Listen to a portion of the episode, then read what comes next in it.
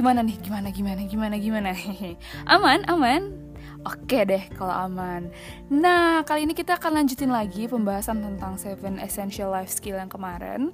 Karena kita kali ini bakal ngobrolin tentang logical mathematics intelligence. Asik.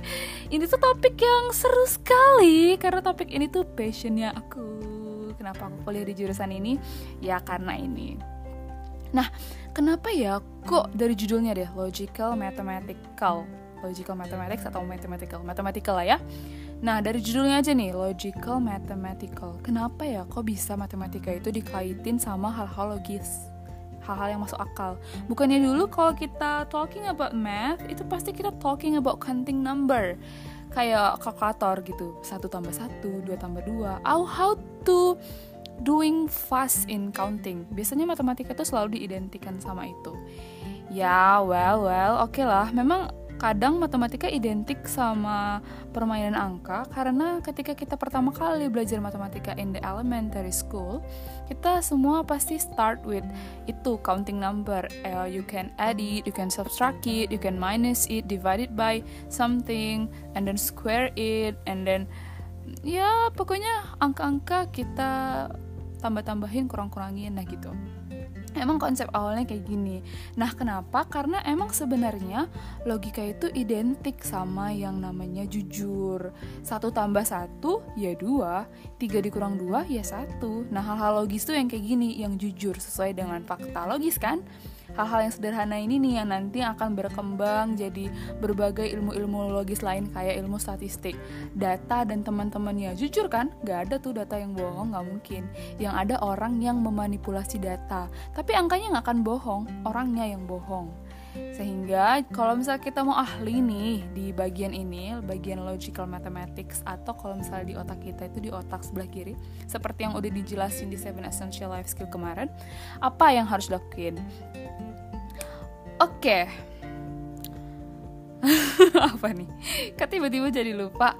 Ah, jadi kalau misal kita mau paham tentang ilmu ini, maka kita harus paham dulu konsep kejujuran. Tahu ya kenapa tadi kita ngobrolin kejujurannya? Karena matematik itu ya jujur, gitu. Satu tambah satu dua kan jujur ya. Nah, jujur ini sendiri tuh artinya kesesuaian antara niat, perkataan, perbuatan dan sikap. Nanti kita bakal sedikit ngobrol ngobrolin parenting karena kalau kita talking about something, let's start talking about that from the beginning. Dan kalau misal kita ngobrolin matematika dari beginning pasti kita akan flashback kembali lagi ke masa kanak-kanaknya kita dan mungkin ilmu ini akan akan bisa kita gunakan di masa depan kalau kita punya baby for example or maybe oke okay lah Nah, jadi tadi teman-teman jujur itu kan sesuai ya antara niat, perkataan, perbuatan, dan sikap. Nah, jadi sebelum kita belajar tentang konsep logis atau konsep matematika di elementary school ini seharusnya ketika kita anak-anak, our parents should mencontohkan kesesuaian antara empat komponen ini. Kenapa? Karena biasanya anak-anak itu akan mencontoh. Jadi kita dulu yang harus contohkan jujur itu gimana. Gimana caranya? Ya dengan menerapkan tidak menggunakan 3M. Ah, gimana sih? Dengan cara tidak melakukan 3M, marah, melarang, menyuruh. Lah, terus gimana dong kalau anak-anak nggak dimarahin, nggak dilarang, nggak disuruh, nanti dia pinternya apa? Ya dia akan tetap pinter kok teman-teman. Yang harus kita lakuin itu cuman memberikan informasi dan bertanya. Jadi jadi tidak melakukan marah, melarang, menyuruh, tapi kita bertanya dan memberikan informasi atau memverbalkan aktivitas nih. Gimana nih contohnya? Contohnya kan bingung ya bertanya dan memberikan informasi itu contohnya gimana? Misalnya ada nih seorang anak yang dia tuh coret-coret dinding normal dong anak-anak. Ya kita bilangnya sih bandel padahal sebenarnya nggak bandel mereka cuma mau explore aja. Explore many things kalau ini diginiin apa yang terjadi ya? Kalau aku coret di dinding apa ya yang terjadi? Nah normalnya ibu-ibu kalau anak-anak coret sesuatu di dinding ngapain? Marah dong. Heh ini ngapain dasar kamu ya. Tit gitu. Normal kan gitu kan. Padahal sebenarnya yang harus dilakukan orang tua itu ya bertanya wah anaknya sedang apa? Nanti anaknya bakal uh, normal tuh jawab gini wah mom mom uh, I'm making an art katanya gitu. Ya kan bagus ya sebenarnya. Siapa tahu suatu saat di masa depan si anak ini bakal jadi the next Leonardo da Vinci the Alah kok belepotan? Siapa tahu nih di masa depan anaknya bakal jadi Leonardo da Vinci The next Leonardo da Vinci. Tapi karena ibunya Eh aku bener gak ngucapinnya? Ya itulah pokoknya. Tapi karena dimarahin Hancur berkeping-keping lah hatinya Dan trauma lah dia memegang kuas dan sebagainya. Kan bahaya kan? Jadi alangkah lebih baiknya kalau misalnya uh, diganti nih kata-katanya. Jadi wah bagus sekali gambarnya. Tapi ketika kita melukis melukisnya harus di atas kertas. Jika menulisnya di atas dinding dindingnya akan kotor dan tidak bisa dibersihkan atau sulit dibersihkan. Nah dikasih informasi kalau yang dia lakukan itu salah. Karena biasanya anak-anak nggak akan tahu tuh kalau misalnya dia itu buat salah gitu Nah selanjutnya conclusion, tanya dong sama anaknya. Terus sekarang apa yang harus kita lakukan? Nah biasanya anak-anak akan polos, dia akan ambil air, dia akan otomatis bersihkan. Nah kan keren ya. Jadi sekalian ngajarin uh, anaknya untuk bertanggung jawab juga, sekaligus problem solving sama anaknya. Nah selain uh, menggunakan tidak selain tidak menggunakan 3M tadi, kita juga bisa ngelakuin hal lain untuk mengasah jujur sebelum ke logical mathematicsnya jalan dengan cara berbicara SPOK subjek predikat objek jadi harus ada subjeknya contoh nih uh, Mama melihat atau Umi melihat atau Uma melihat Jazlan sedang mengambil buku di atas meja. Nah, itu berbicara SPOK, ada subjeknya, ada predikatnya, apa yang dilakukan si subjek dan ada eh predikat salah. Ada subjeknya ada verbnya atau predikat ini dan ada objek atas si predikat ini tadi. Karena kalau misalnya uh, salah satunya dihilangin nah biasanya kita orang Indonesia suka ngilangin subjek nih. Jadi kayak uh, ambil buku di atas meja nah gitu. Jadinya kan kayak nyuruh padahal kan sebenarnya nggak boleh. Nah, selanjutnya kita juga harus berbicara fakta. Jadi selalu berbicara fakta nggak boleh berbicara tidak fakta. Contohnya yang mana nih? Fakta sama atau yang nggak fakta? Kita mungkin dulu suka ya ditakut-takutin sama iya ada hantu, ada pocong, ada kuntilanak dan teman-temannya untuk ngancam sesuatu atau untuk melarang anak melakukan sesuatu. Intinya untuk ngelakuin kita sebenarnya niatnya bagus, pengen anaknya baik, tapi caranya salah kan itu nggak boleh ya. Harus niatnya benar cara juga benar. Kalau misalnya cuma salah satu yang benar kan itu juga nggak boleh gitu. Bohong lagi. Emang ada hantu emang ada kuntilanak gitu. Ya well kita emang percaya sama uh, makhluk gaib ya. Tapi pocong hantu emang lu pernah lihat pocong? Emang lu pernah lihat kuntilanak terbang? Dan teman-temannya emang pernah? Kan enggak kan? Alangkah lebih baiknya kalau misalnya kita itu ya jujur nggak berbohong. Karena jujur ini eh, bener-bener uh, kerasa deh akunya. Soalnya aku kan suka ya matematika. Nah aku emang dari kecil tuh jujur. Asik apa sih? Ya aku jujur contohnya kayak kemarin uh, beli sesuatu misalnya. Terus ada kembaliannya 300 200 sih aku kembaliin gitu ke mama aku dan ini ternyata efeknya ke logical matematik kita Nah, udah nggak bicarain tentang tidak boleh 3M, SPOK, terus berbicara fakta. Selanjutnya pasti orang kalau jujur, jujur itu lawannya bohong. Kita tuh pasti kalau udah jujur pasti kita kait-kaitin sama bohong itu sendiri ya. Kita bahas dulu nih bohong ini apa.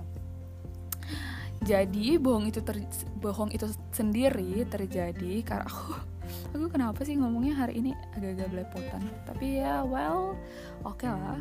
Jadi bohong itu sendiri teman-teman terjadi karena seseorang itu ingin melindungi dirinya dari tekanan. Nah biasanya kita itu berbohong atau anak-anak itu berbohong itu uh, pasti ada yang mencontohkan terus kita niru jadi dengan kata lain, orang-orang yang jago play victim biasanya itu karena satu lingkungannya yang lebih jago play victim sehingga dia juga jago play victim atau si seseorang ini sedang menghindari dirinya dari tekanan yang luar biasa. Terus apa nih yang harus dilakukan kalau misalnya ada anak yang sebelumnya nggak pernah bohong terus tiba-tiba bohong gitu kan? Ya ini biasanya perempuan nih jago nih. Uh, heart to heart approach gitu. Jadi ditanya, kenapa berbohong, apa yang membuat kamu tertekan. Nah, biasanya bukan cuma anak, kalau misalnya kita nih sebagai teman, kita bohong, terus teman kita ada yang bilang gini, apa yang membuat kamu tertekan? Uh, luluh, ya Allah, luluh, luluh, pasti akan langsung jujur. Iya, aku sengaja ambil uangnya karena aku mau beli iPhone terbaru.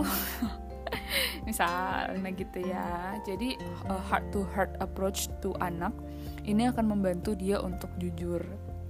Oke ya, jadi kunci agar uh, anak itu jago matematikanya sebelum dia masuk ke elementary school Yang harus diajarin yang pertama tidak boleh 3M Yang kedua berbicara SPOK Yang ketiga sesuai dengan fakta Dan yang keempat itu jujur gitu kan. Gak bisa dipungkiri ya kalau misalnya dulu masih kecil aku masih kecil Ya aku emang banyak uh, dapat ini secara nggak langsung dari mama aku. Jadi mamaku nerapin ini ke aku ya sampai akhirnya aku jadi kayak yang sekarang gitu.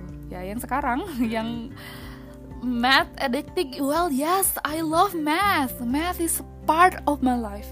Math is my passion. Ya karena ini seneng banget kalau misalnya aku bisa bagi-bagi ke teman-teman semua gimana tips and triknya supaya kita itu bisa uh, jago math since the beginning. Mungkin tips ini bisa kita gunain untuk ke depannya kali ya kalau misalnya kita punya children. Terus kalau misalnya udah adult, udah dewasa nih kayak sekarang, tapi masih pengen ngasah nih kemampuan mathematical intelligence-nya, apa nih yang harus dilakuin? Nah kalau aku sih sesudah tamat SMA kalau nggak salah ya, ya sesudah tamat SMA. So when I was study in my university, starting from that time, uh, kan udah nggak di drilling lagi ya. Biasa kita kalau udah kuliah itu cenderung lebih bebas, nggak kayak uh, eh, SMA dulu yang apa-apa itu sesuai dengan rules.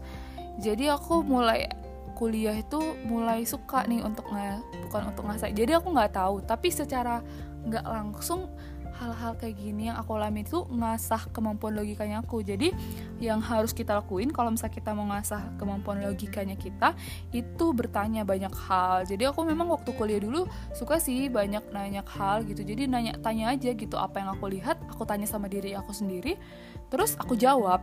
Kayak contohnya misalnya aku ngeliat pesawat nih memang dulu kita waktu fisika kan kita belajar ya how to how airplane can be fly. Kan belajar terus tiba-tiba I forgot again.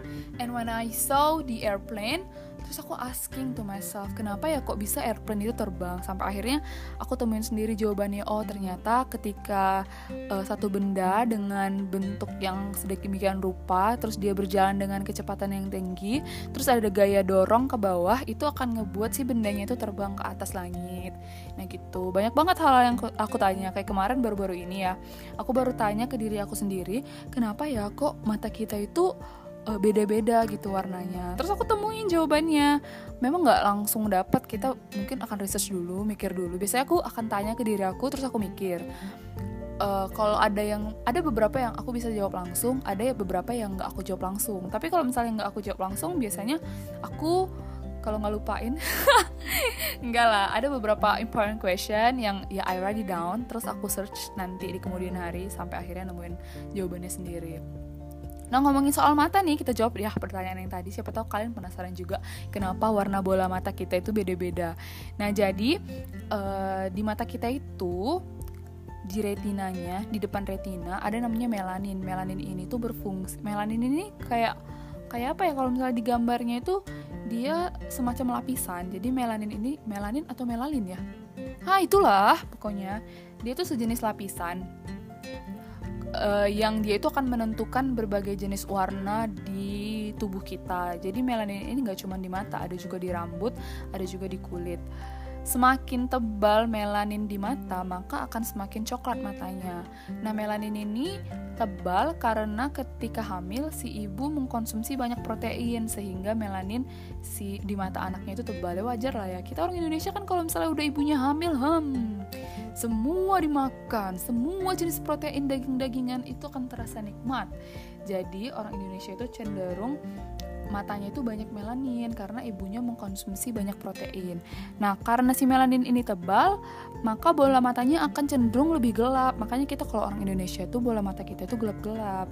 Sedangkan orang luar negeri biasanya ibu-ibunya akan balance mengkonsumsi makanan antara protein, zat besi, terus sayur-sayuran, buah gitu. Jadi uh, melanin di matanya itu nggak terlalu tebal kalau misalnya melaninnya tipis itulah yang ngebuat si matanya berubah-berubah warnanya.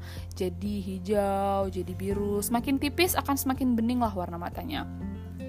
Nah karena sekarang uh, il optical ya optical technology itu sudah keren sekali teman-teman maka melanin di mata kita itu bisa dikurangi dengan cara operasi. Jadi mata kita yang coklat cantik ini bisa loh diubah warnanya jadi warna biru kalau misalnya kita operasi mata untuk mengurangi jumlah melanin di dalam mata kita.